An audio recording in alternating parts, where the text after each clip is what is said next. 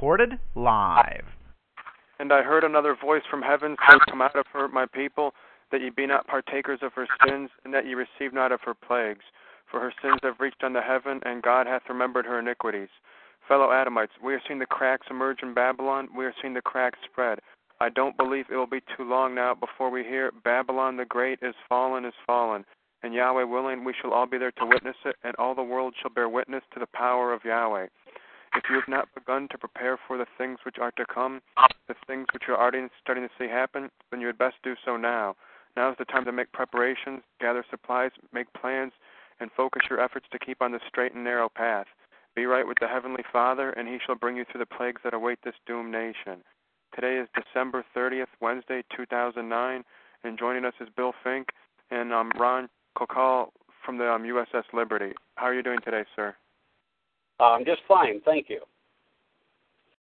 Hello, Mr. Kukal. It's a it's a um, pleasure to speak to you. Thank you, thank you. And you, you were a petty officer on the USS Liberty, correct, sir? Yes. Can I ask a couple of questions before we get started? First, are you hearing me all right? Yeah, yes. sure. Okay, and is this an hour show? It'll typically, be approximately. It's typically an hour, but it has no. We have no no um you, you know no definite time for it. Okay, all right, um, all right. Uh, uh, shoot.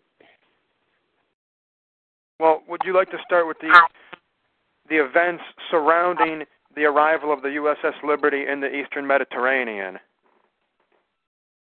Sure, um, I'd be glad to do that. Um, the USS Liberty, uh, before it was called to the Mediterranean, before the Six Day War, or shortly after it started, uh, we were uh, sailing along the um, western coast of, of Africa, uh, doing what we were supposed to do, and um, we were uh, abruptly called uh, into the Mediterranean. And uh, uh, what we did is we we made preparations. Uh, we turned around and headed towards uh, Rota, Spain, uh, for supplies and to pick up a couple of people, and then immediately headed into the Mediterranean. I think we hit the, the Six Day War.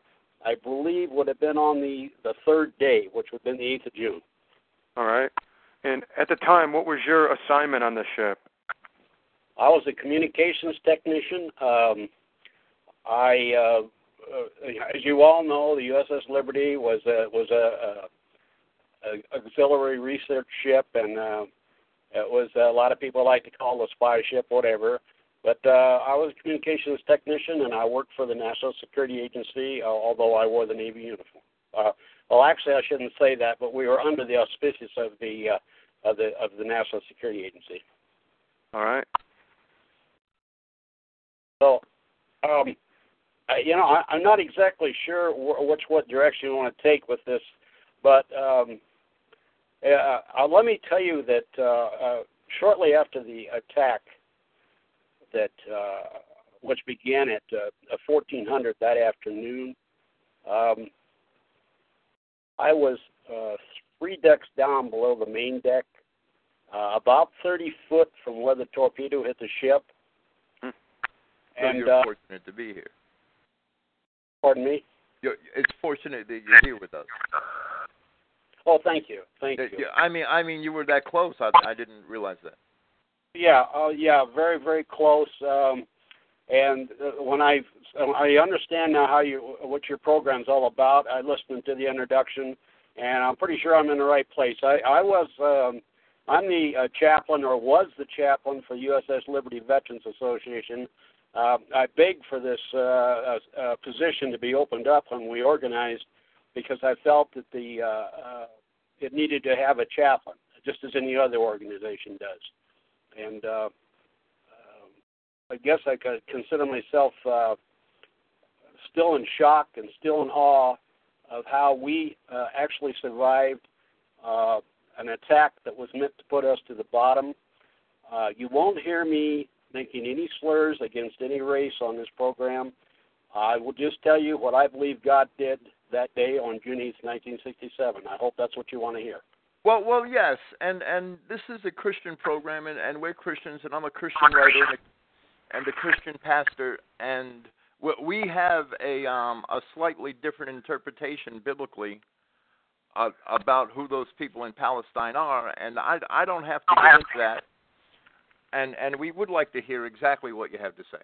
And and Well- you want you do have a a more or less friendly Christian audience here. I I mean, well, that's that's really good to hear because let me tell you, uh, um, I, I like to start this out uh, uh, because this uh, what God has done here uh, encompassed my whole life. I just didn't realize it until um, later on in life, and um, you know, uh, when I was a child, I, I knew I knew God was there. I did my I, I did a lot of praying, and and sometimes these material things that I prayed for as a young child uh, actually showed up, and so I thought, man, this is really great. Um, all I got to do is get down on my knees and pray, and all these things that I want, you know, will will just fall into place. Well, that's that was a young child's thinking, and uh, uh, I I wasn't saved at the time, um, but I also think that uh, that the the scripture that that speaks about uh, him, that the Lord knew us in the womb, and probably long before that, uh, is very very true. He knew what direction we're all going to take. And well, so, that is absolutely true. I I I Yeah. absolutely believe that.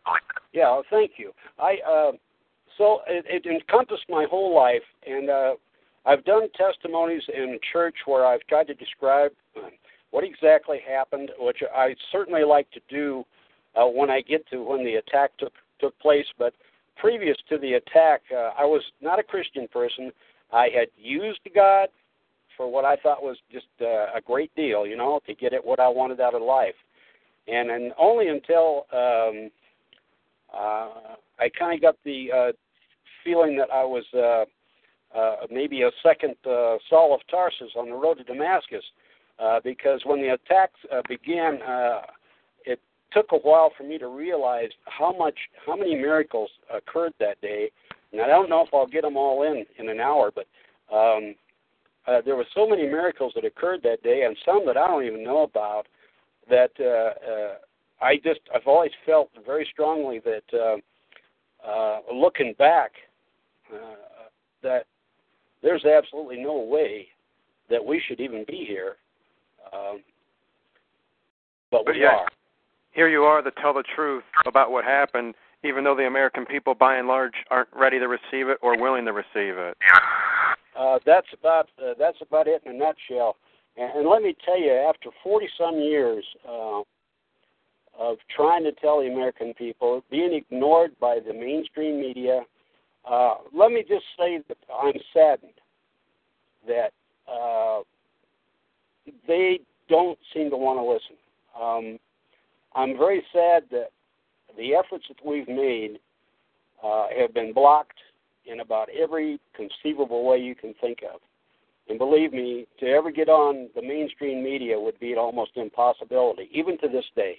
Well, we understand that, and and we understand why, and and I don't, you know, I, I understand you may not want to bash certain people, but it, just seems to me that certain people are never portrayed in a bad light by the media, and and they can't possibly be reproached or criticized in any way. Well, that's um, I like to I like to uh, draw a parallel there that I used to have on my website, and it comes out of First Samuel, uh, the first few verses, uh, where it, uh, uh, the Ark of the Covenant was taken into battle, uh, thinking that uh, uh, that they that they would win the battle because they were carrying the Ark into the into battle, and that just didn't happen with the Philistines. They romped all over them, and uh, all I'm saying here is that no matter who you are and who you think you are, and if you think you're closer to God than the than others are, uh, if you're doing something wrong, um, you're, you're going to pay for it, and because God is a righteous God, and, and you, there's no, to my mind, and from what I know, uh, from what I've studied over the years, with the advent of the New Testament, uh, we're all equal here, and uh, and uh, um, there's nobody any closer to God than I am, as far as I'm concerned. Well, well, perhaps we could talk um, more at length about that later, but we'd really be interested in, in hearing what you have to say first. Okay, thank you. Well, uh, let's get into the attack. The day of the attack was uh, um, about as bright and sunny and clear a day as you could possibly want. Uh, we were about 15 to 16 miles off the coast of the Sinai. Um, uh, Well, about your location, some detractors, mainly some Zionists, have said that the Liberty was where it should not have been, but weren't you exactly where you had been ordered to go? Uh, we definitely were, and uh, I might say this that we were uh, in international waters. And excuse me for saying off the coast of the Sinai. I'm um, not in. I, I meant to say off of Gaza, um, uh, off of the, the small little town of uh, El Arish. Mhm. Uh, about 16 miles out in international waters. Now, you know, some countries will claim that, well, we don't care what they say in international uh, international rules. Uh, we claim so many miles, and uh, I'm not exactly sure if that's what the Israelis were thinking that day or what. But we were what it was considered in international waters at the, on, at that time. Um, we observed several flybys that morning, and of course, I'm going to quote uh, from the officer of the deck, James Ennis, who wrote the book Assault on the Liberty, who said that they flew so close to us that he could see, he could wave at the pilots. Uh, so that's that's pretty doggone close, and there were several flybys that morning. Uh, we were actually marked in their war room uh, with a blue marker, if I remember correctly. Um, I guess that was uh, we were uh, identified as uh, as a neutral or a friendly sh- a ship. I don't I don't know. Uh, All right. So these these flybys, the initial ones, were they of marked Israeli aircraft? unmarked. I'm sorry. That morning, I believe they were marked. Yes, they were marked. They, yeah, they had. The, they could see the Star David on them. Okay, and I just looked it up. Israel claims 12 nautical miles. Okay. Well, we were about 15. Uh, during the combat operations and during the war, I believe they warned all shipping to stay completely away. Um, I think that the United States was was was willing to go by that, but uh, uh, we um, just didn't get the word in time to right, get out. right. If I can interject, I have a um a, a paragraph here from from Romeo Stana, who wrote an article for the Barnes Review on this in 2004. Are, are you familiar with that? Not. It, he says that in the evening of June 7th, the U.S. military attaché in Tel Aviv sent a secret message informing the CIA that Israel intends to sink Liberty if she comes close to the coast. Marshall Carter, a CIA representative, testified about this message before a congressional committee investigating the attack. This information triggered the frantic NSA and JCS activity activity to repossession Liberty. As we know, the order to move more than 100 miles from shore did not reach the USS Liberty. The misrouted messages did not reach the Liberty until June 9th, a day too late. Therefore, as far as the Liberty was concerned, on June 8th, the operating distance was 13 miles. That's that's correct. Um, um, So, so I'm just saying the Liberty really was at least 12 miles from shore, which was the international law at the time.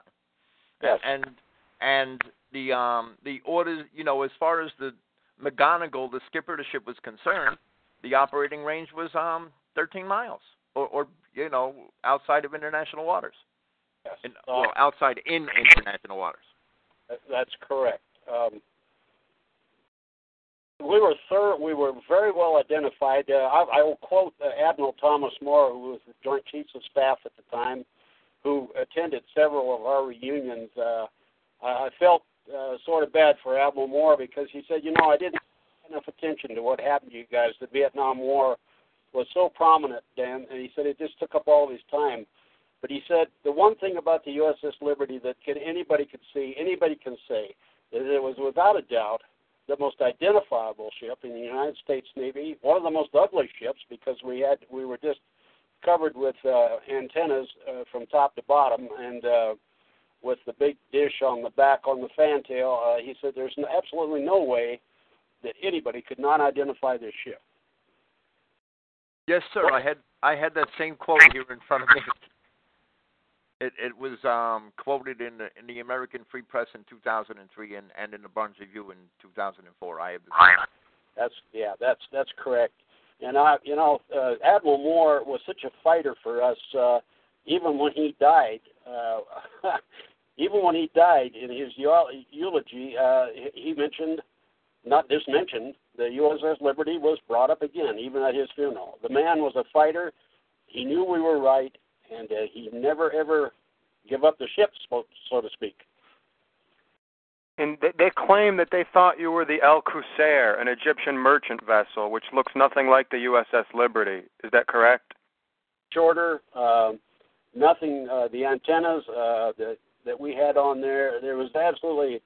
Uh, as a matter of fact, I believe the El Qusair was in in uh, in dry dock or something like that, in, in a state of it needed repairs. It was in that bad a shape, and uh, so that's about all I can say about that. I might tell you that uh, USS Liberty had the uh, its name uh, on the back of the ship, where you could see it readily coming from the fantail. Um, GTR 5 was on the starboard and, and port side, where you could see the numbers quite well, and uh, very, very readily identifiable ship. And the flag, I will have to tell you, was always flying. Well, according to this article I have by Romeo Stanner in, in front of me, and the article's on my website, but, which um, Brian can email to you because this this um that this program and the related articles that I have will be posted on my website. Uh-huh. The um the the NSA had aircraft and and this information came was declassified very late. The NSA had aircraft 18 miles over the over the attack on the Liberty, and they intercepted messages, Israeli messages, before the attack on the Liberty began, that proved that the Israelis knew that it was definitely an American ship. That's correct. There, there's no doubt that the Israelis knew exactly what they were doing in attacking an American ship. I believe on the BBC documentary Dead in the Water, one of the Israeli pilots even radioed back command and wanted a, a confirmation of the order to attack, saying that it was an American ship, and he was told to go ahead, follow orders, and attack the ship. I've I've I've read that very same thing. Uh, I I think it's uh, I can't say if it's fact. I'll just tell you that I've read that very same thing. I also uh, have been told by some fairly uh, some people that uh, uh, certainly know what they're talking about uh, that one of the Israeli uh, pilots uh, refused to attack and was called back to the, his home base. Now hmm. that's something improve. Uh, it's something that uh, someone can just stick in the back of their mind that uh, one of them was was turned back. He did turn back, and uh, uh, he spent a lot of time in jail afterward, as I understand it. Hmm.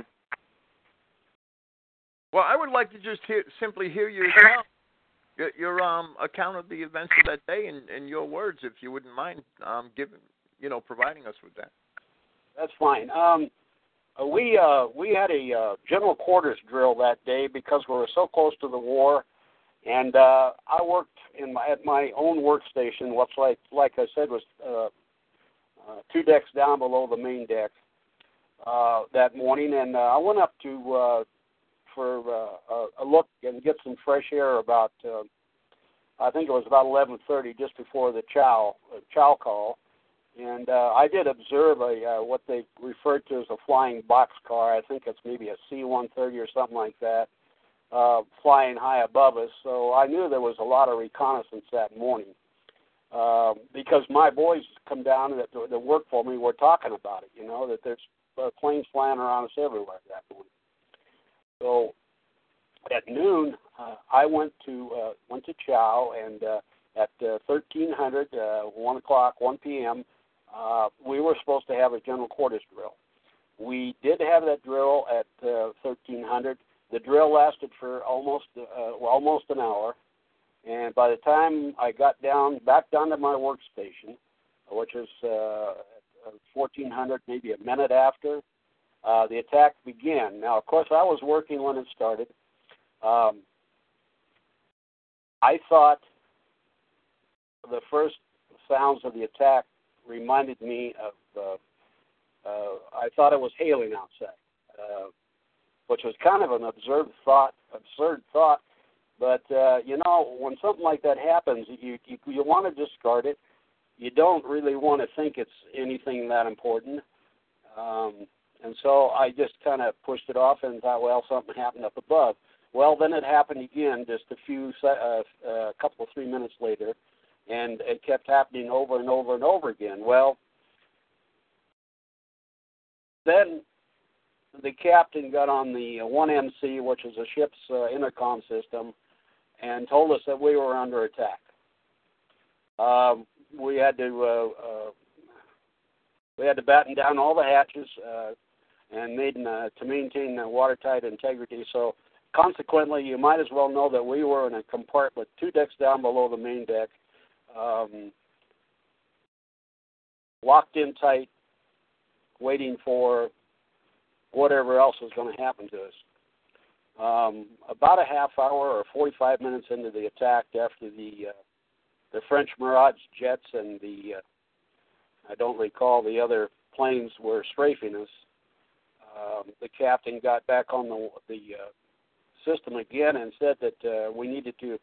Uh, he said, "Prepare for a torpedo attack, starboard side." Um, when he said that, um, I just got to tell you that time just sort of sort of stood still for me right there, uh, and and at the same time move forward, move backward. I don't know. I guess maybe that's what you call shock because I thought, well, I see this kind of thing in the movies. You know, this ain't happening. This is not happening to me. Well, well so. it, it was it was happening, and uh, of course the uh, training that we that we got in boot camp took over immediately, and uh, I think I was the senior man in that compartment. Um, I had someone tap me on the back and tell me to get down flat on the deck. That was really my responsibility uh, as a senior petty officer down there. I don't think there was anybody else uh, more senior than I. And, and to this day, I really don't know who tapped me on the back to tell me to get flat on the deck.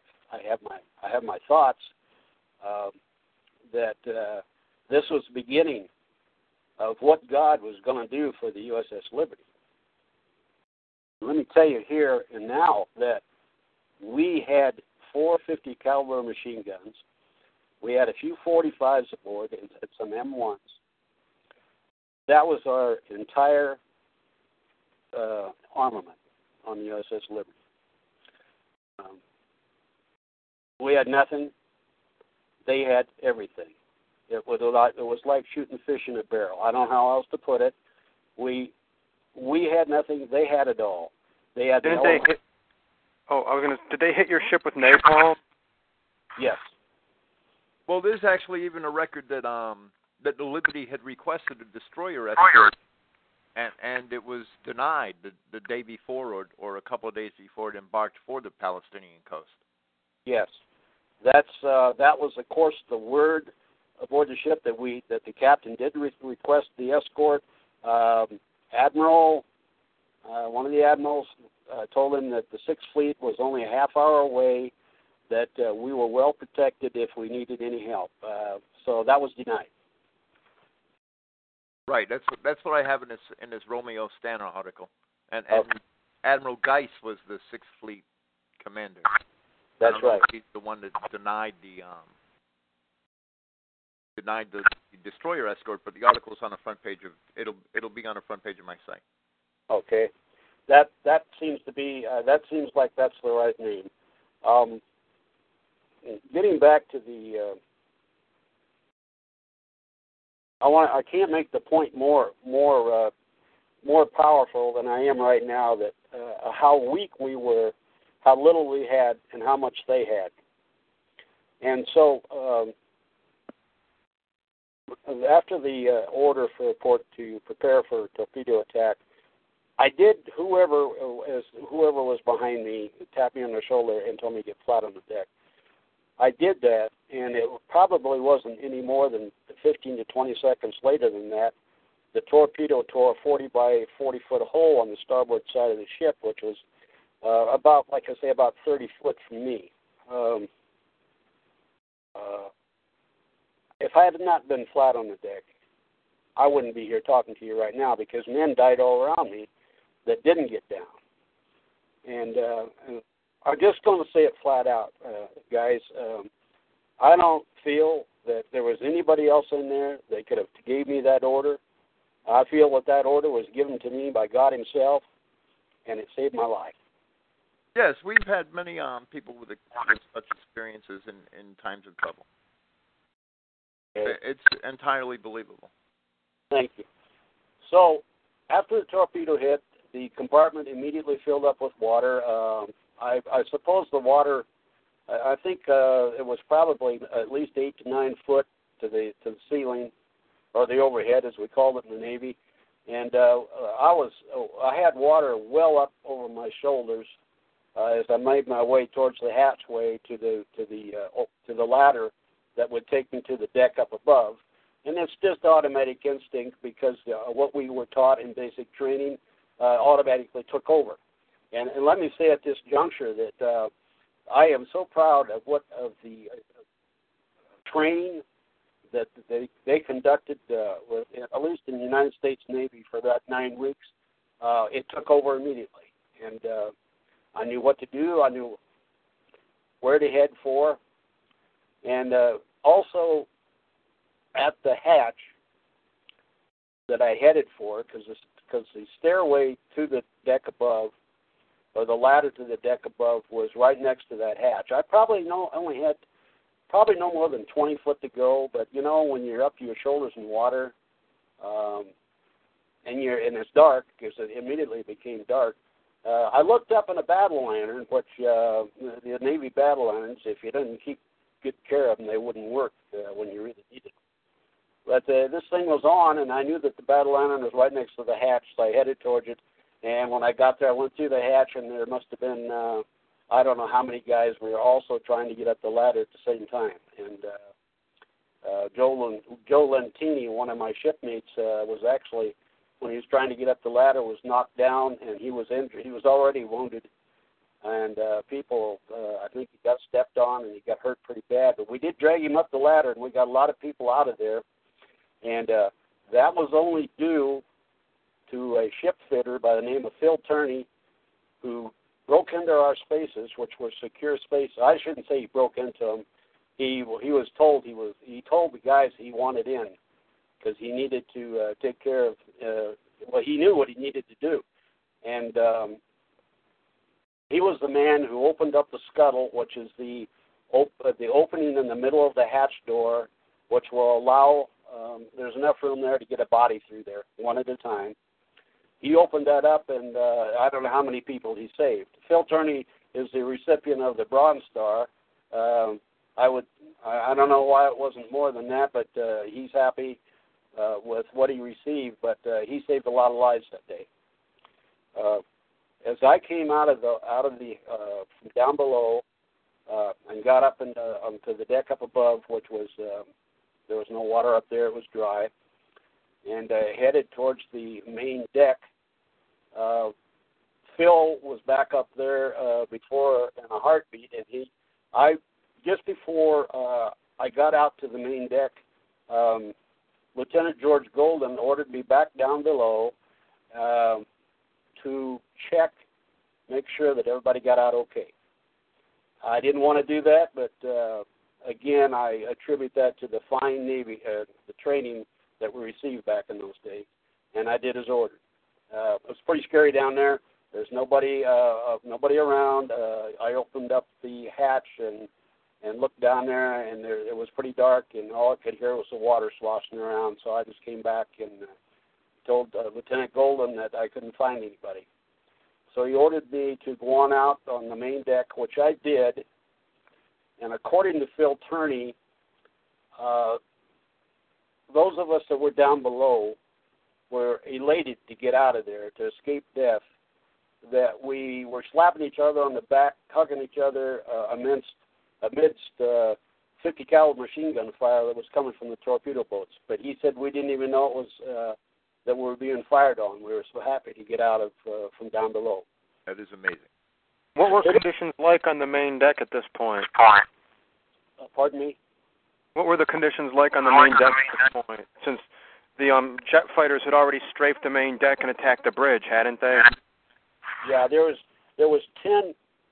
Uh, I think it was uh, I think it was ten people were uh, uh, killed, uh, uh, especially the men that were in the gun tubs. Uh, I'll just tell you real quickly. I won't describe it very much. Uh, there were there were bodies laying in the in the in the deck in the gun tubs forward uh, that we went up and observed that uh, some of them, uh, well, let's say one of them was decapitated. Decapitated. Um, left uh, ready to. Uh, how can I put this? I guess I'm just going to skip over that. I don't really like to relate to. And let's tell you, there was ten men. Our uh, who was up on the flying bridge, which is about as high up as you can get up without climbing the mast, It was blowing right out of his shoes. They never found him. They well, the found main him. deck was a carnage. That's that's So- the um. That's understandable. You wouldn't want to speak about that, sir. Suffice to say that I, I remember a documentary that somebody was able to get a communication wire strung after all the antennas had been cut. So that's how they were able to get the distress signal out. Is that correct? Yeah, Terry Halbardier, who was a radioman, um, who received a Silver Star just this last summer. Uh, uh, I wish I could remember the congressman's name in California who helped him get this. Uh, with, uh, amazingly, after 40 some years, received the Silver Star for that action. Um, I'll, also tell you that uh, um, I was the petty officer in charge of the body recovery and identification. Um, after we pulled into dry dock in Malta, um, they had to pick somebody, and they had to pick somebody that had a security clearance to go, go down in them spaces. And uh, I guess you might say I was in the wrong place at the wrong time, and uh, I was ordered to do so. I told him, I said I didn't think I could do that. Uh, uh, these were my own shipmates, and I, he said, "You will do it." So um, I'm kind of jumping the, uh, jumping ahead here a little bit, but I wanted to make you aware that uh, that I that, that was one of the things that uh, hard, really hard, and I don't I think I'll ever get over it. I, I just I skim over it. Um, it's uh, I think the good Lord that there it seems to be some kind of mechanism within the body that uh, has allowed me to forget a lot of that, all all that I saw. I just know that I did it. Um, uh, Ernie Gallo, who's the president of the Liberty Veterans Association, uh, told me that he had tapped me on the shoulder that day, and he, he said, "Ron, how are you? How can you do this?" And, and I told him, "I don't know." Well, I'm sure I was in shock. And uh, the thing is that I, I guess the point I want to make is that the uh, as I suffered from uh, uh, what the VA calls post-traumatic stress disorder, I think I came by it pretty honestly. Um, and the ones that suffer the world most are the ones that have to deal with the bodies. Well, we had to deal with them, and uh, we did recover those bodies. We got we got most of them, uh, but there was, uh, if I remember correctly, I think there was six that we never could find. So we actually just uh, put them, the pieces that were left over, in a body bag and, and called it them. They're buried in Arlington Cemetery uh, to this day. Um, According to um the to this Romeo Stana article, radio operators James Hallman and Joseph Ward improvised an antenna and tried to signal their desperate situation. Uh, I just I thought you had a different name. That that's why maybe the Stana article is not quite accurate or I would say the article is not accurate because I know Terry Halbardier quite well, and uh, he is the man who, who did the uh, who patched the antenna wire up. That's what he received the Silver Star for just this last summer. Okay, no, no, I believe you. It's it's you know, um, details get murky and people have different accounts, and and that's okay. That, uh, no, this, Stana is not an eyewitness, so so I definitely would um think that he's not above making mistakes. We all make mistakes. To, to what extent did the Israelis go to to sink the ship? How many torpedoes did they actually launch at the ship? Um, the number that was told to me was five. They hit us with one. So one out of five. So had it been more torpedoes striking, the ship certainly would have gone down.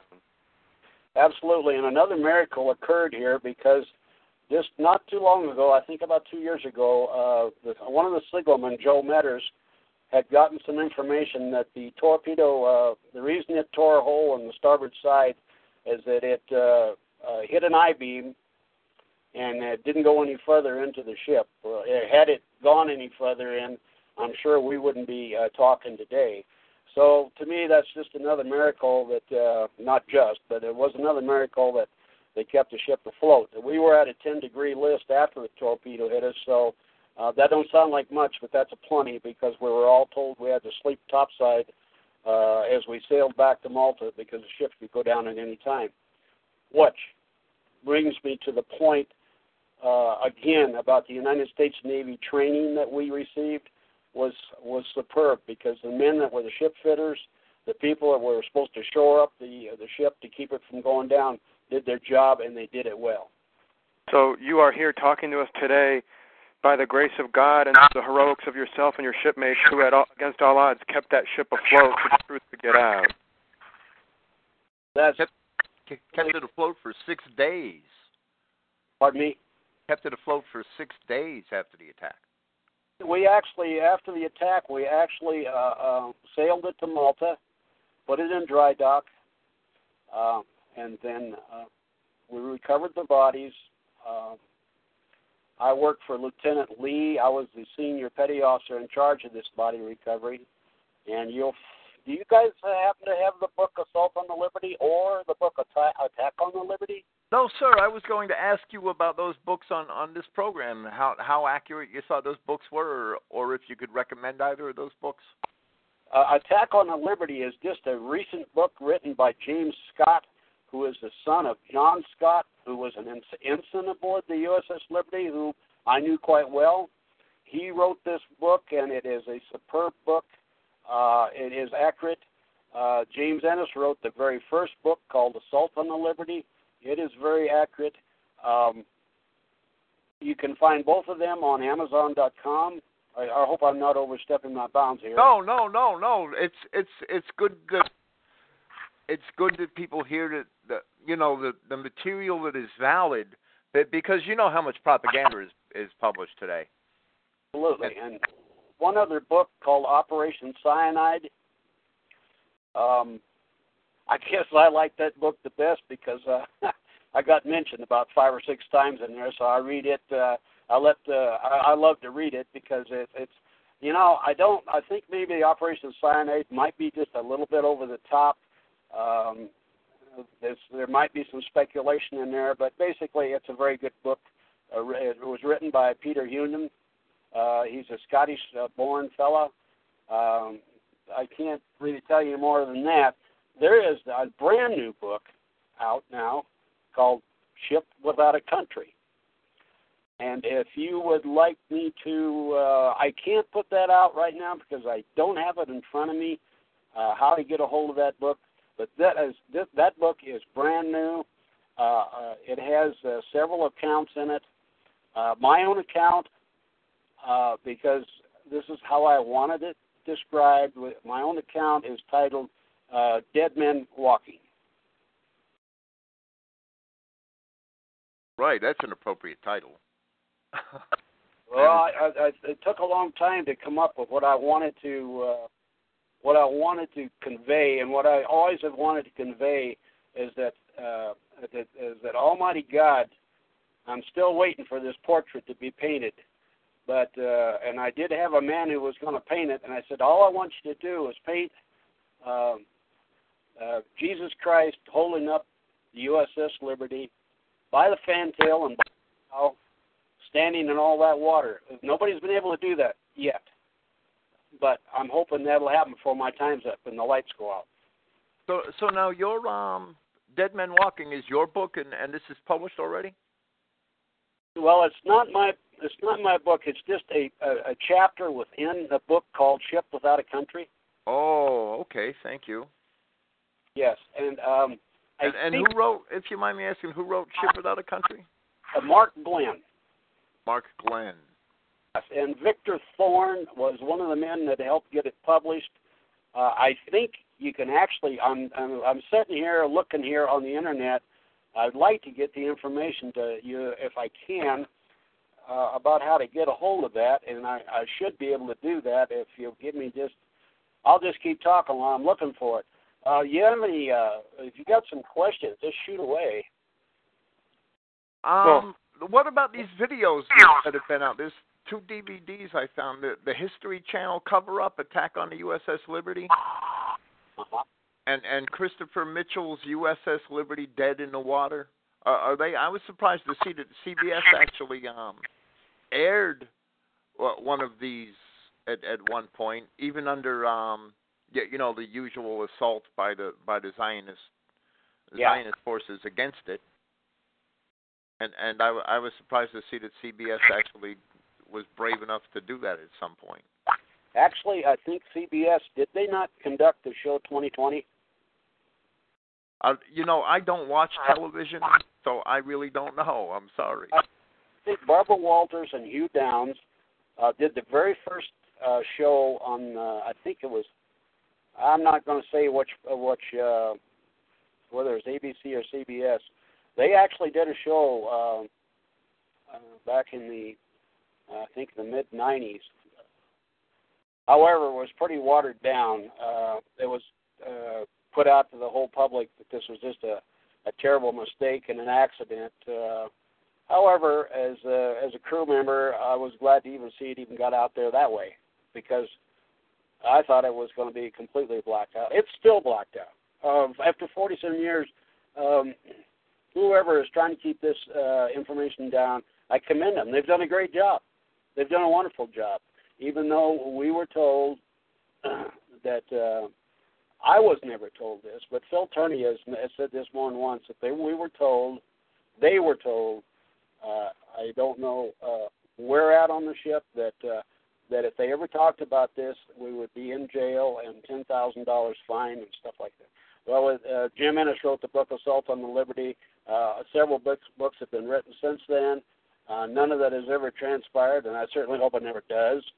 But um, but that's just a, a, they did everything they could, and and it began just the day after the attack. We were we were I I call it threatened without talking. Well, yes, I, I certainly do believe that it was a threat, and and I think that there are very um very much darker forces than most people can imagine who who are behind the reasons for that threat. And and it's I I I don't you know, I don't. There there are many um, dark events associated with that nation in Palestine. And, and I've heard a, a I, I I could get into the religious reasons for that if if you would like to discuss it, but I I don't want to um you, you know rock your boat so to speak because you're here as our guest. Um our uh, our general opinions concerning Palestine are quite different from those of what you might consider to be mainstream Christians. Uh-huh. I can pretty pretty much establish that the people who rejected Christ in, in the first century are, are the Edomites of the Old Testament. This is very establishable in the New Testament and in history. Uh huh. Uh huh. They'll always reject Christ. There, there's no. They will never accept Jesus Christ. And and they'll always be anti-Christian, and they are now. And and I I believe that our mainstream churches have done a great disservice in in trying to teach us that these people will, will ever be converted. They they they they never will be. I, I believe that. Uh, I, I have no problem with that whatsoever. Uh, none at all. Um, I guess we could go pretty deep into that. I um, uh, what I have my the main main problem I think I've ever had is the very fact that even in this country and uh, my first uh, uh, ties with the church, and where I really started to, to want to learn was with the uh, with the First Baptist Church, and I was I immediately uh, was felt pretty alienated when they gave me the impression that that uh, these people in Israel can just do no wrong, no matter what they do, we have to back them. And of course, they go all the way back into the Old Testament to do uh, just as John Hagee does to say, "Oh, we have to back them no matter what we do, what they do." And uh, I, I thought to myself, uh, and that means that's okay that they just kill people uh, without reservation. Uh, that's what got me to into look into into all of this, you know. So I'm open to a lot of what you can tell me. I'm well, well, you know, the people of God do the works of God, and the children of Abraham would do the do the works of Abraham. And and I can, I, you know, I consider myself um pretty well read on the Bible. I read Greek. I, I have my own New Testament translation. I've read every word of um, Flavius Josephus and and a hundred other Greek historians of the period. Basically, the um, in Ezekiel chapter 35, the children of Esau say that these two these two countries and these two nations will be ours, and and that is um, a prophecy that the, the Edomites of the Old Testament would move into the the Judah and Israel that were left devoid of people in the Assyrian and Babylonian deportations. And and scripture attests that the Edomites actually assisted the Babylonians in tearing down the temple. Now, now after the 40,000 people of Ezra and Nehemiah returned to Jerusalem, the Edomites had already taken over much of the land of, of Judah and Israel. In, in the second century, to skip ahead in history, in the second century BC, the Maccabees became quite powerful. And they went out into the land of Judah and Israel, and, and they forced all of the Edomites to convert to Judaism, or, or the, the religion of Judea, uh, which, you know, by then was already straying from, from the precepts of the Hebrew fathers. Now, they forced all these Edomites to convert, and as Flavius Josephus, the historian, attests, from then on the Edomites were none other than Judeans. And, and Strabo, the Greek geographer, and, and many other historians discuss the, um, the fact that the Edomites were basically folded into the nation of Judea, and, and they actually became um, the, the rulers and leaders. Herod was an Edomite and and many of the high priests were Edomites, and and they had basically taken over the kingdom by the time of Christ. Now Malachi says that Malachi chapters one and two say that um that they say that the sacrifices by the priests are not accepted by God because His covenant is with Levi. That fully um, in, infers that there are many priests making sacrifices who are not of Levi. Eusebius and Josephus both attest that people that were not Levites, that were unworthy of, of being priests, had been appointed priests by Herod and, and later by the Romans. And, and the Edomites had fully taken over the kingdom by the time of Christ. Now, oh, that's, that's why in Romans chapter 9, Paul says that he cares for his brethren in Israel who are of Israel, and he goes on to compare Jacob and Esau. And, and Paul is fully telling us that this history is true that the Edomites had become the um you know for the most part the Judeans. And Christ and the apostles they were all true Judeans. Well, Eli points out Ezekiel 36:5. Therefore, thus saith Yahweh God, surely in the fire of my jealousy have I spoken against the residue of the heathen and against all Idumea, which have appointed my land into their possession with the joy of all their heart, with the spiteful mind to cast it out for a prey.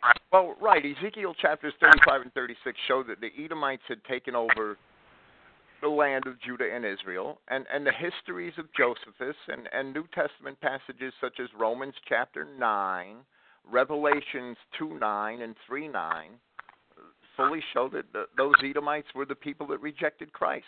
And, and, and that's that that's why Christ told him told the the leaders, "You are not my sheep, and therefore you don't hear my voice." In in John chapter eight thirty three, they answered him, "We be Abraham's seed, and were never in bondage to any man. How sayest thou, Ye shall be made free?" The only descendants of Abraham that were never in bondage would be the Edomites.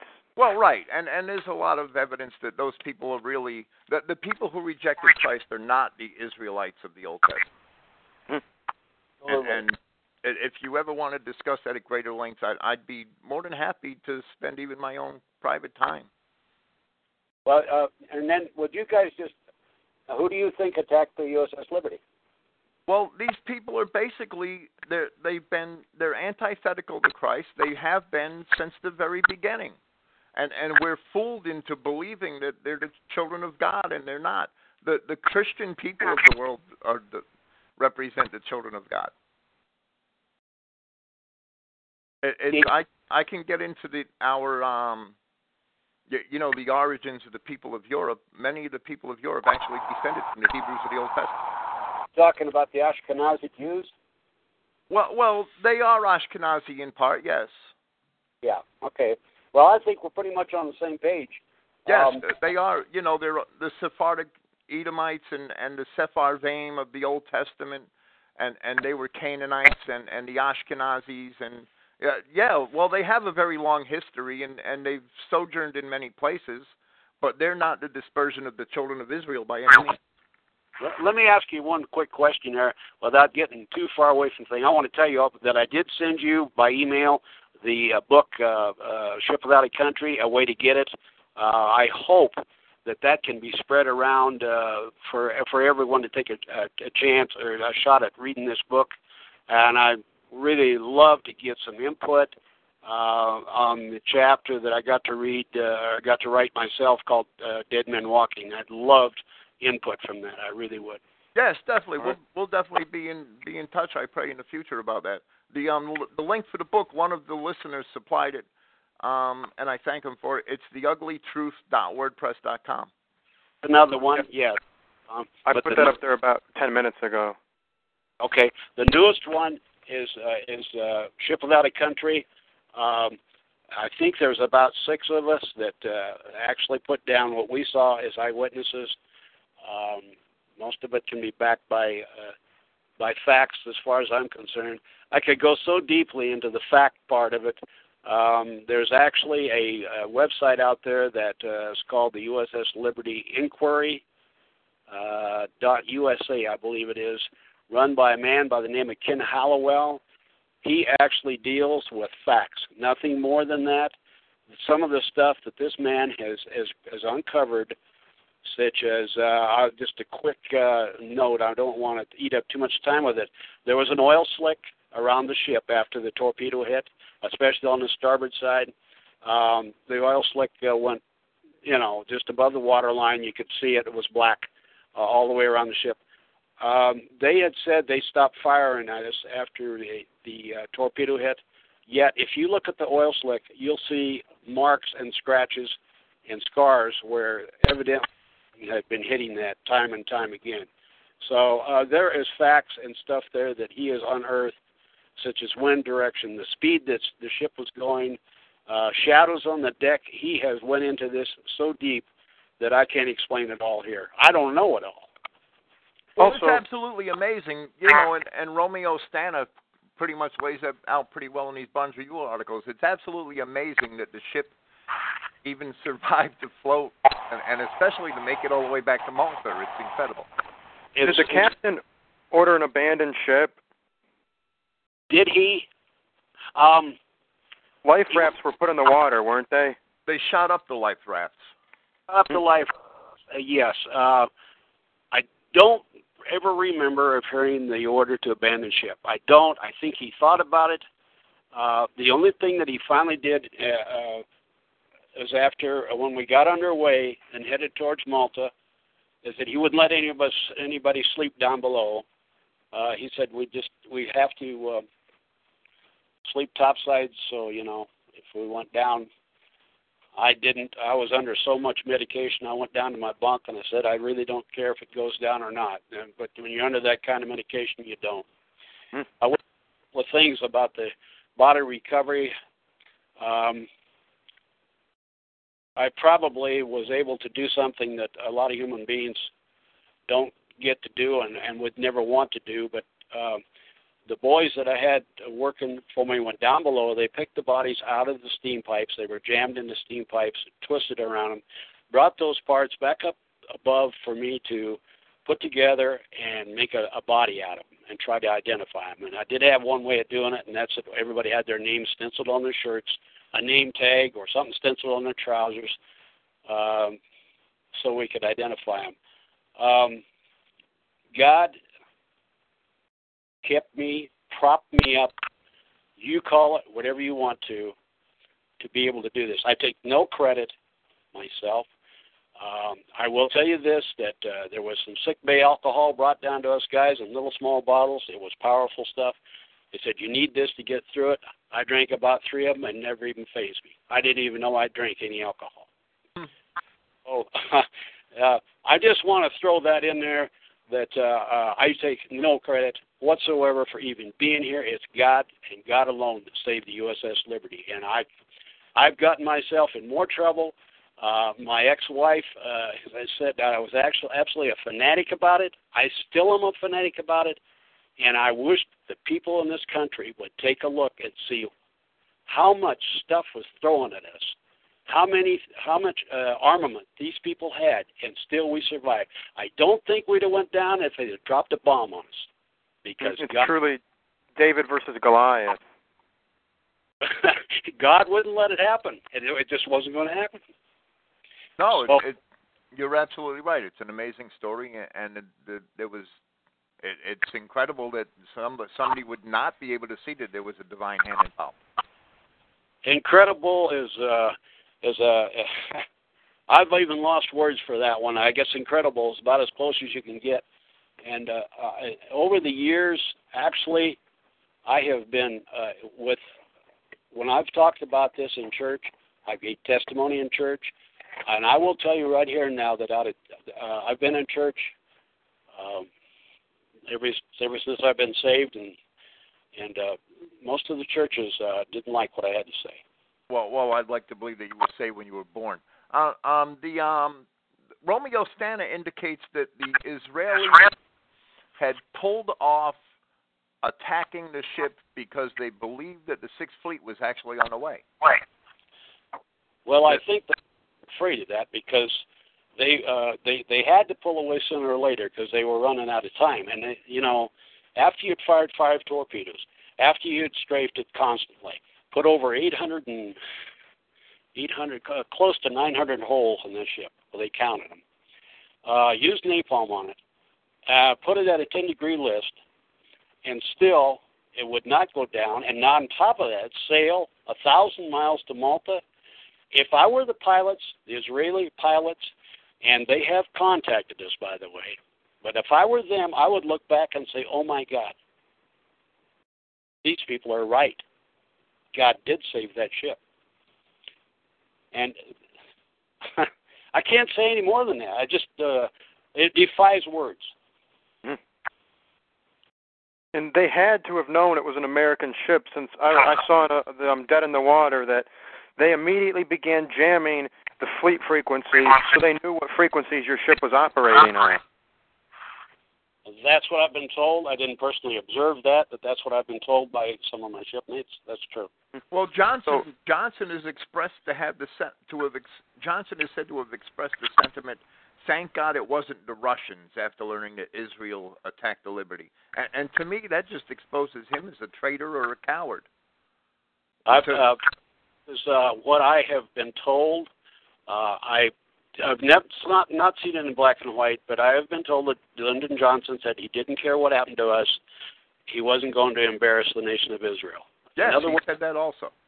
If you guys want to go to the bottom, if you go to the bottom, uh, and I really, my personal feelings is it took them uh, two days to get help to us, and my personal feeling is that I think there might have been some that hoped that we'd go down before they before the help got there. And now I say this right here now. God bless the men of the USS America, USS Davis, USS Massey, for keeping, for being there for us when we when we needed them the most. Um, I know the USS America, I believe, is, has been uh, sunk off the coast of Norfolk, Virginia, or somewhere in that area. Um, they didn't tear it apart. They didn't salvage it. They just put it to the bottom. And if any of those guys are listening, um, thank you. Because when they pulled up, when the America pulled up, they didn't come too close to us because they figured they'd put us to the bottom. Just, just the wake from the America would put us to the bottom. And uh, they were the cheer. I've never heard of three or four thousand men cheering out in the middle of the Mediterranean like I did that day.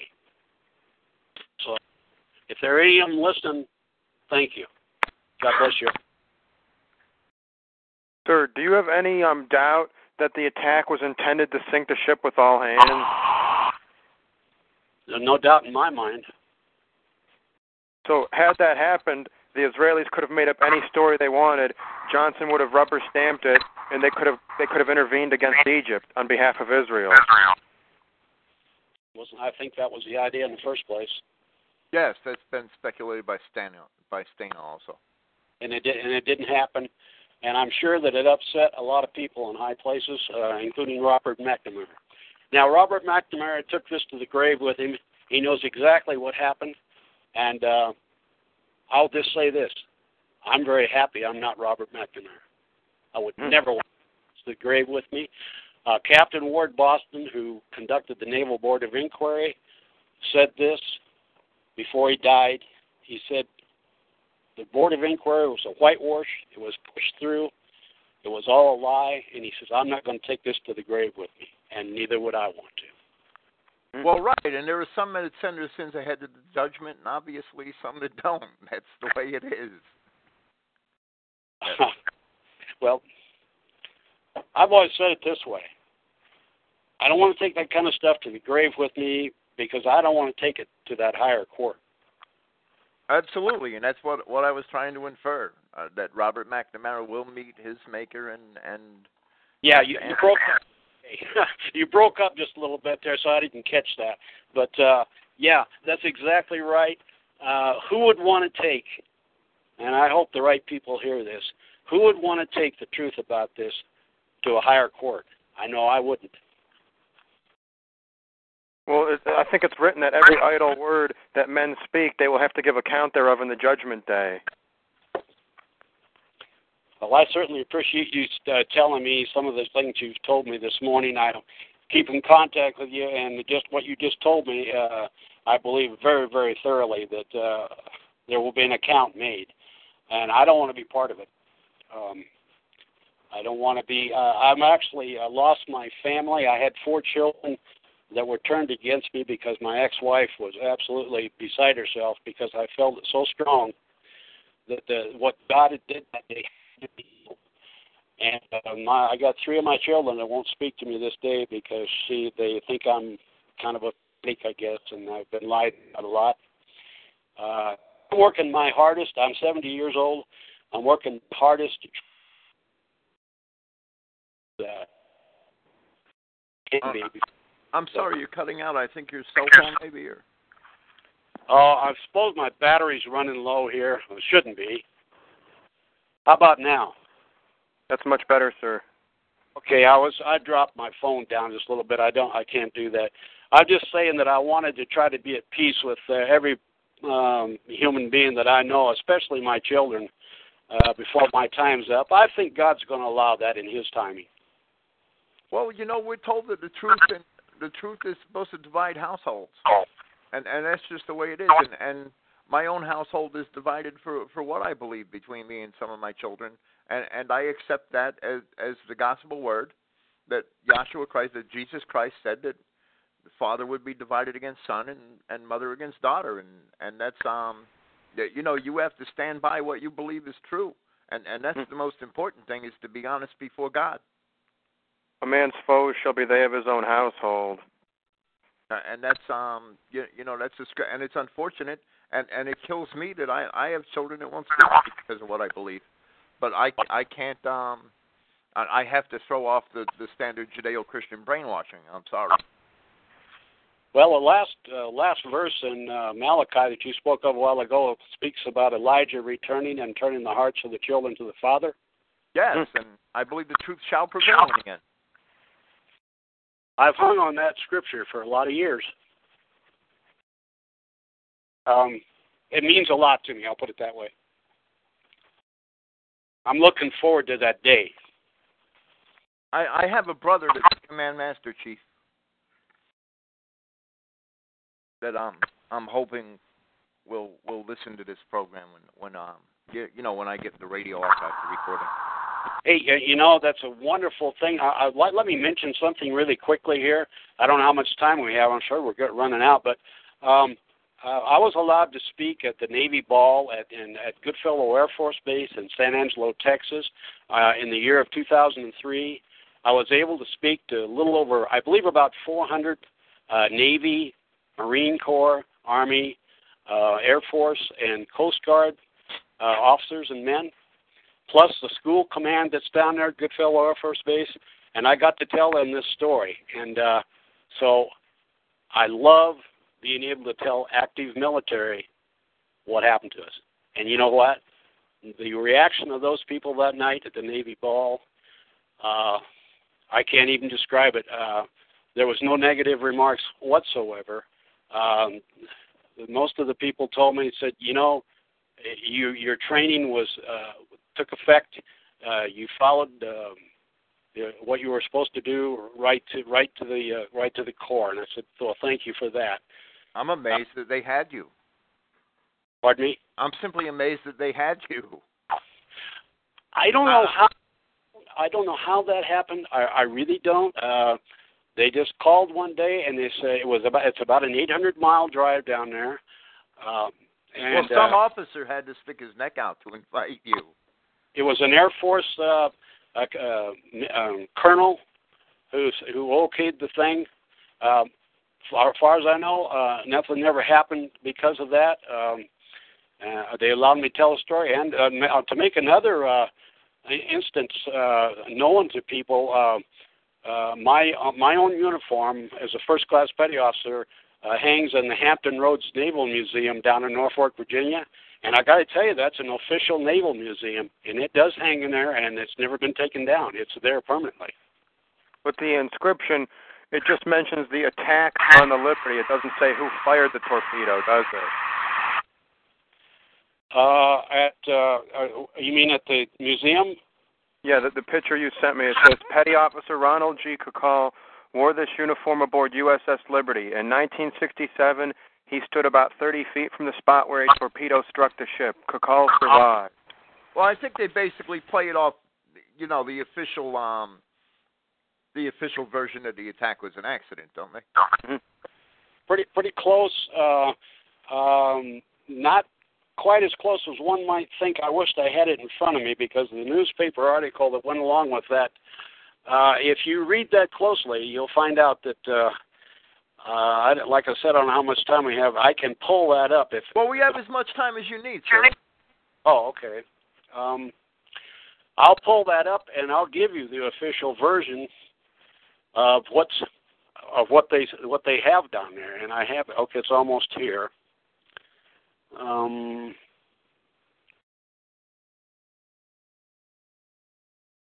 okay, it'll it'll come up here in just a minute. Yeah, take your time. We have as much time as you need. This is a pretty flexible program. Okay. I I can't. I'm not going to try to uh, do this from memory because uh, it wouldn't work very well.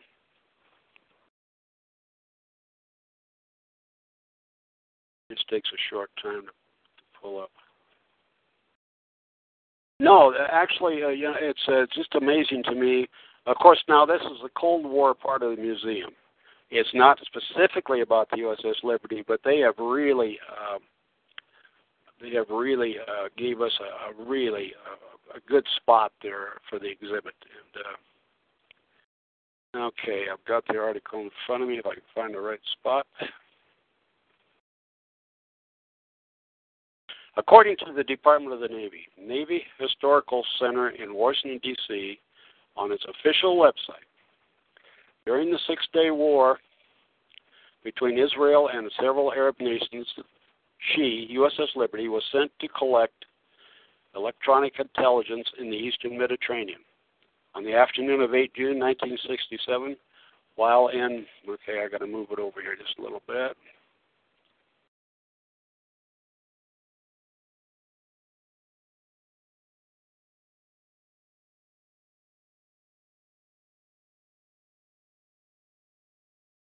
Almost there. While in international waters off the peninsula, Liberty, though clearly, this is the point I wanted to make here. Liberty, though clearly marked as a U.S. Navy ship, was struck by Israeli aircraft. That is official. At least that's what's in the paper. What was in the paper. With, right, uh, and that doesn't leave any room for um for for error. Uh, so that sounds that's better than a lot of the accounts I've read. absolutely.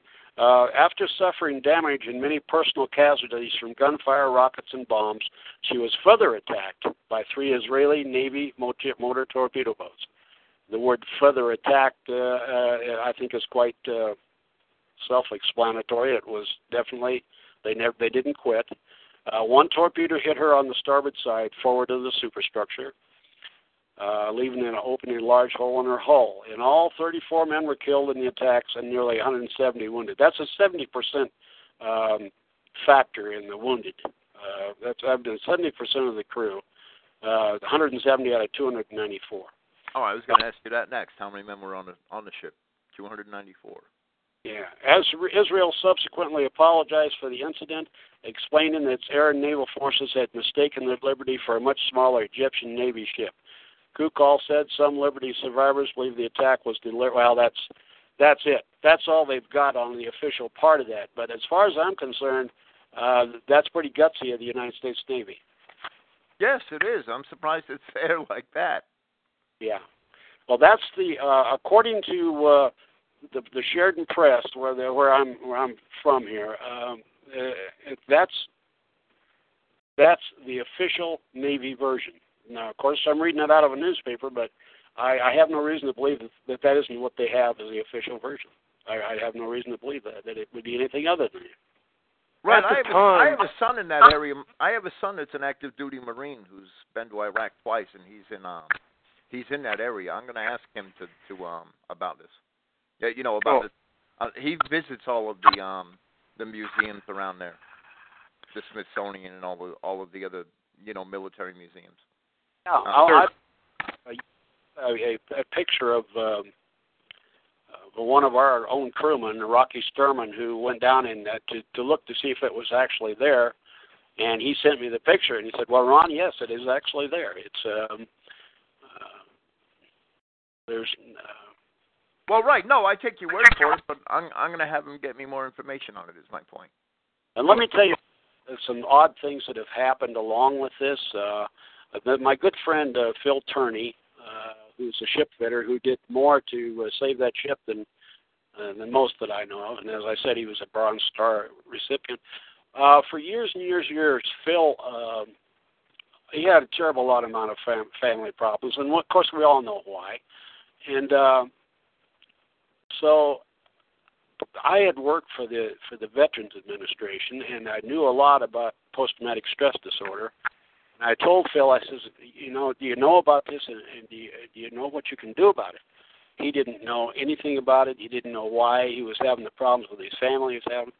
So I contacted uh, Senator Tim Wirth at the time of Colorado, and uh, the good senator uh, looked into this, and uh, and, and, and Phil Tourney ended up uh, with a hundred percent uh, disability within about a week to 10 days from the time that the good senator looked into this. Uh, he told me he couldn't interfere uh, in these kind of things, but he did look into it, and evidently that was enough. Um, I would venture to say that most of the men that stayed aboard the ship to do the cleanup suffer from some form of post-traumatic stress disorder and I'm sure the ones that were on the there during the attack do also, except uh, they were taken off uh, immediately. Didn't have to do the cleanup. That's nothing against them. I'm just saying I think that the uh, PTSD was a little bit more severe for those of us that had to stay and do the recovery and the cleanup. So that about wraps it up for for me. I, I think I've uh, I've done what what God has always wanted me to do, and that's to lift His name up uh, above all of this. And uh, I've done it and done it and done it and done it for over 40 years now. And, uh, well, that's definitely an admirable task. Mm-hmm. It, it's um, you, you know, most people don't realize the um the the credit that God should get for for their very existence. Yeah, I think think I even uh, uh, because I, I really it's a kind of a tough thing to do in, on a, in a sec, with a secular audience like well, the Navy Ball, for example. But still, it was done anyway because people need to know why. Well, it's a shame in in, in our, that our nation has this descended into secularism. I mean, the, the Navy ball would not have been a secular audience 180 years ago. And it seems today there's really no reward, at least in this life, for standing up for the truth. That's true. Well, I, I'm, uh, you know, I'm, I'm, I think I've just about said all that I can say. Unless you guys have more questions, why? Well, I actually have a few more. At the time, right after the attack, did you what, what sort of media coverage was there immediately following the incident, the attack? Did any reporters interview any of the crewmen? Did any um, journalists come by and want statements? Well, in my particular case, when they flew us back, uh, we were brought in in the middle of the night. There was no reporters anywhere. Uh, we flew into New York to what I think was called, I think it was called Idlewild Airport, mm-hmm. and uh, we we think that we were purposely brought in, you know, uh, during the middle of the night so that nobody, we couldn't talk to anybody. Uh, I would think so. Reporters uh, wanted to talk to me, uh, and I don't think they talked much to anybody else. Anyway, so that's about all I know about that. Hmm. Well, well, Johnson had um uh, according to Stayner, Johnson, the Sixth Fleet was was had dispatched planes to to assist, and Johnson purposely called them off. That's he, correct. he um that Admiral Geis questioned McNamara's orders to to desist and, and withhold assistance, and and Admiral Geis appealed to President Johnson, and Johnson purposely told him not to help the Liberty. They, they they would rather have even the president of the United States would rather see all of you men destroyed that than to um to have this wash out in the press. That's the word that I got. They did everything they could to silence this, and and it's incredible. It's it's an act. It's a treasonous act. It's an act of war that Israel, as far as I'm concerned, the assault on the Liberty is an act of war, and Johnson's capitulation is an act of surrender. That, that's the way I look at the big picture. That's the big picture, and that's the way I have heard a lot of people say it. Uh, you you aren't with just a couple of words off. I also I read that they understated the casualty report, saying that approximately 10 soldiers had been killed and upwards of 80 to 100 wounded in the initial reports, which incidentally, I read in one instance the USS Liberty was on page 29 of a Washington, D.C. or New York newspaper. the first reports, uh, I think well, I have a clipping if I could find it out of the Omaha World Herald. Were exactly that. Uh, about 10, 10 men were hurt and uh, were were uh, killed or injured. I can't remember how they put it. Yes, that's that's how it first came out. Uh, and until we, uh, till days later, I have no idea why it came out that it was a prelim- uh, maybe a preliminary uh, report. I don't know. My um, kind of a sidebar to this thing. My mother was uh, uh, when she was alive. She uh, was fixing lunch, uh, and she had a hot pan of something or other in her hands. And the TV was on, and she caught the words "USS Liberty attacked in the Mediterranean," and she dropped the whole thing on the kitchen floor.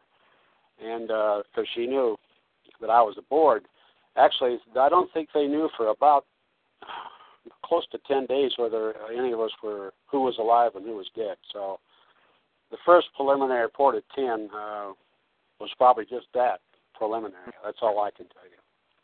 I think a lot of it, though, is they like to get out misinformation right away. That's what sticks in people's minds the most, what they hear first. Yeah. yeah. So you must have been a ten-year man at the time of this. Uh, I was I had been in for eight years. I was, I was going to make a uh, a career out of it, and uh, uh, due to the I had a back injury and some problems with my neck, and then uh, the post-traumatic stress disorder. By the way, uh, was actually not even a diagnosis. It was not even uh, in the uh, manual that the like the so for example the VA uses. Nobody really knew what it was. Nobody uh, put the Right, I never heard of it until well after the first Gulf War. Okay, well, uh, they had another name for it then. I forgot combat fatigue, whatever. You. My doctor here at the at the VA that I went to for years and years and years, he he said, you know, I find it just absolutely impossible to believe that you fellows with no treatment whatsoever uh, went through this uh, and still have been able to survive because now they have what they call uh, uh, people that are in there immediately when some tragedy like this happens to start whatever treatment they they deem uh, uh, that they that they should use uh, to keep these kind of symptoms from happening. However, I don't, I don't know what they use, but they, just the very fact that he said that we didn't even know what it was, and you guys were suffering with this, and uh, well, what, he said you just didn't get the treatment you needed. I don't. I'm no doctor in that area, so I'm not going to say any more. Along similar lines, the story hasn't gotten the treatment that it needs and that it deserves. And I, I often wonder. This is only my personal thoughts that this country is suffering for those for crossing that invisible line that I call it the, mor- the line of morals. They would cross that line a long time ago, and I, I thoroughly believe that this country is suffering for crossing those lines. I well, I believe that we're in the Revelation 17:17 period that the king, our kingdom has been handed over to the beast, and and you know to the, the antichrists are, are actually um you know, as long as our people heed the Antichrist, we're going to be punished for it. And there's and no the love of the immorality is definitely a key factor in it. Absolutely. Um, and I see people um, like uh, if when I see them on TV, for example, uh, standing in uh, in a church. I guess it's a church that maybe uh, someone like John Hagee is leading and they stand there and and let this kind of stuff be uh, just fall all over them, and they feel like they're doing the right thing. I'm appalled. Uh, well, it is appalling. You're right to be appalled. There's no um. You won't find any John Hagee fans here. I'm sorry. Well, John I, Hagee will stand up in front of his whole congregation and say that neither by deed nor word did Jesus ever claim to be the Messiah, and yet the next week he'll still have twenty thousand followers. I have no idea why that's happening, other than what you just got through saying that we're in that period. Uh, Revelations, did you say seventeen seventeen? Yes, sir. And and Yahweh God would put in into um into His people one heart and heart and and one mind to hand their kingdom over to the beast. And, well, and that's where we are. That's that's what I'll be reading tonight. Um, of course, I'm going to keep in contact you. And you did, by the way, you did get the uh, you said you did get the address for for ordering the book Ship Without a Country. Yes, yes, sir. I've I'm already going communicated that. I've communicated that to the listeners already. I've put it up in a message. Okay. Well, keep shooting if you got all you got more questions. I, I don't know how how much I more I could ask. I think I basically covered everything that that I know to ask. I'm sorry. Yeah, that's okay. And and I've actually run the gambit here as far as uh you know what I've uh, what I've seen, what I've looked back on and seen, and uh, uh, I will say this: that when I when I begin to, when I realized, and it was in an instant, and looking back, uh, what had happened, the uh, the size of the attack, the the uh, how much how hard they were trying to put us to the bottom, how uh, much they were uh, making every effort. Right, and they were going out of their way with a war going on on fronts. That they were fighting a, the, this six-day war on two fronts, were they not? When well, this was happening. I think it was pretty much uh, a done deal when we.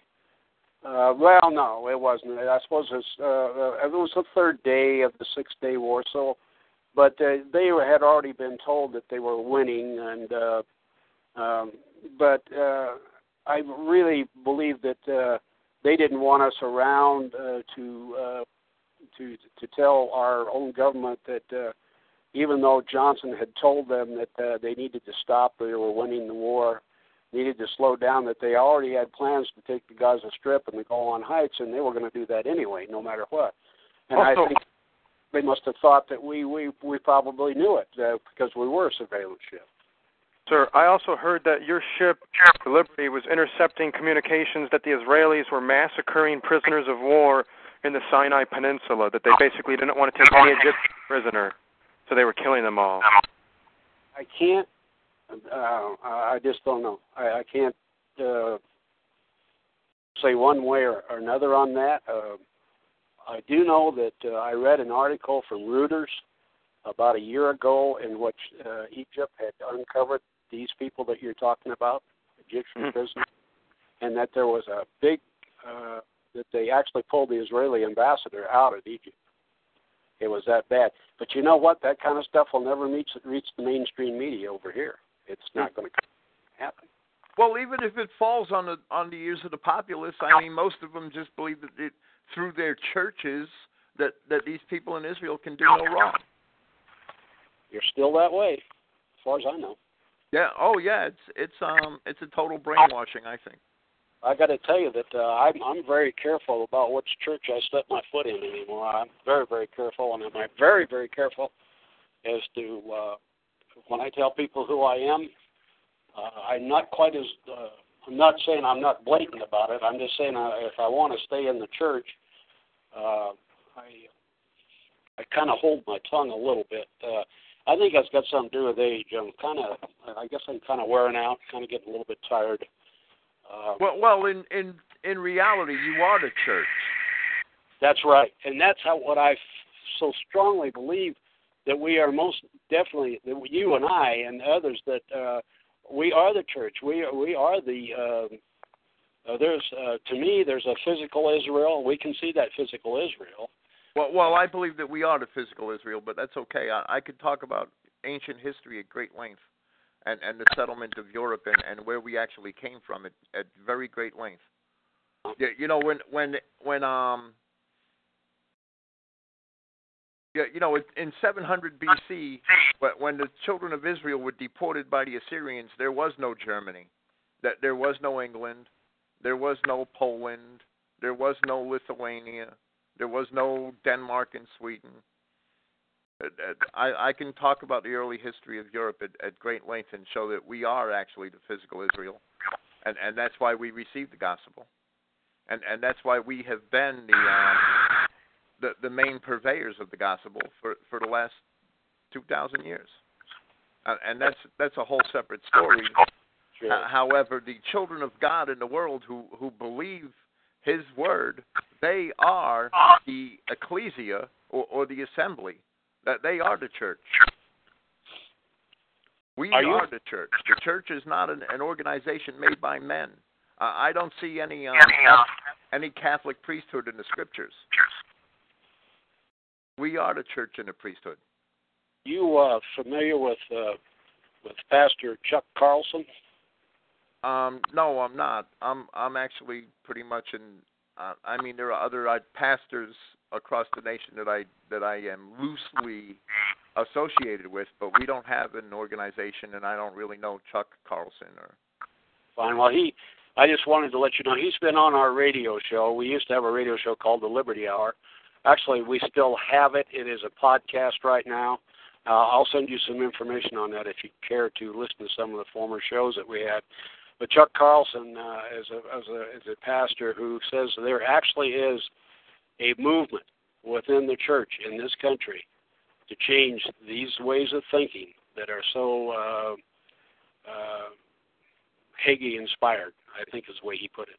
Well, that would be great, but you know, I've I've there's a lot of people that operate outside of um outside of mainstream religion, and, and we have um I, I don't want to brag. We have several hundred listeners, and and most of those people download the programs as podcasts, and, and we know how many people download our programs and visit our websites, and there, there's a lot of people in this country that are operating outside of mainstream Christianity that are good Christian people, and I believe that they're the people that have um have gotten out of Babylon.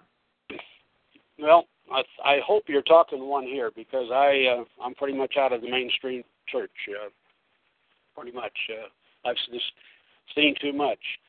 Um, any more questions you can think of?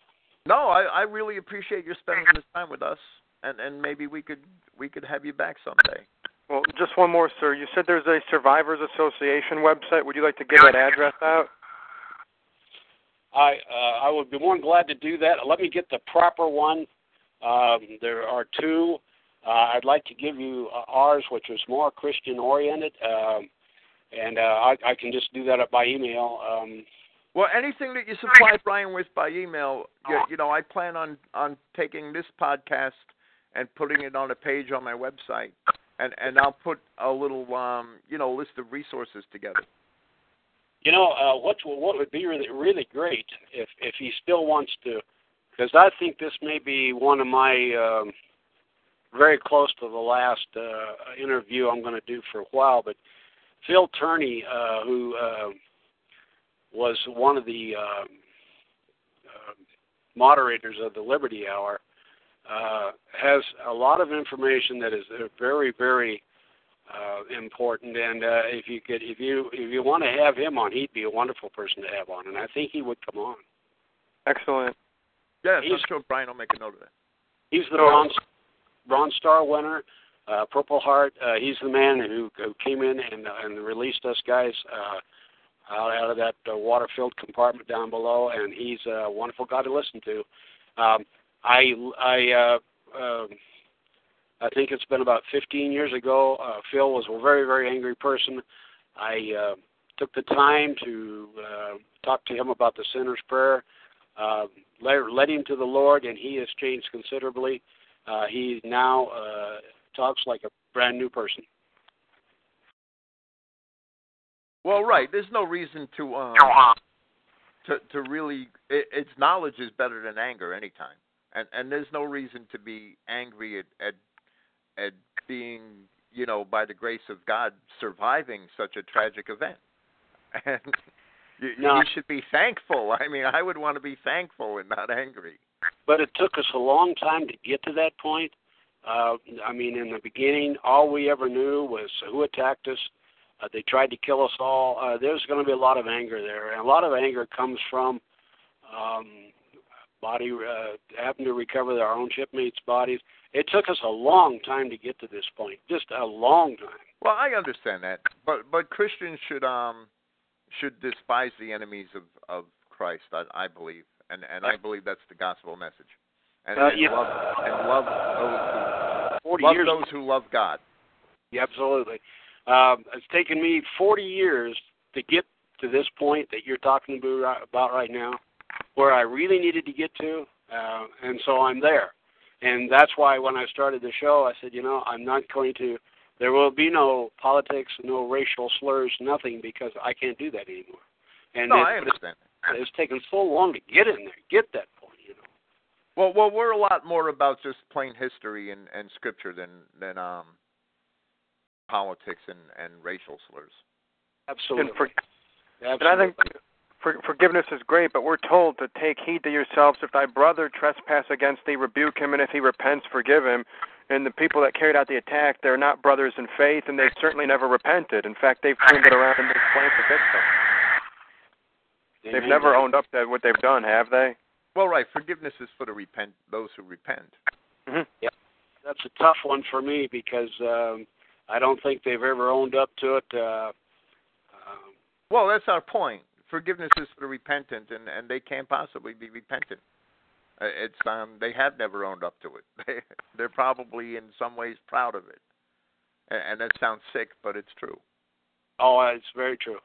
Um, I I can't. Uh, there was a time that I think that they even had the uh, steering uh, the steering wheel of one of the uh, torpedo boats uh, in one of their museums. I believe it was in. Uh, um,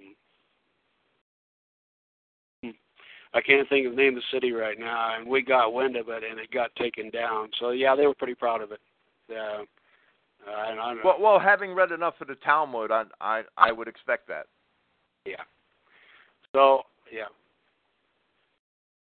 Well, about uh, just again praise God that some of you are here to um to tell us the story, and and I We've really been, appreciate your your time.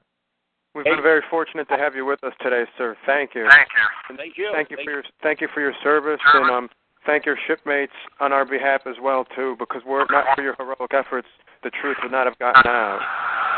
Amen to that. And it will persist. Sooner or later, people will listen. It might take a few years yet, but it will happen. Yes. I hope when it does.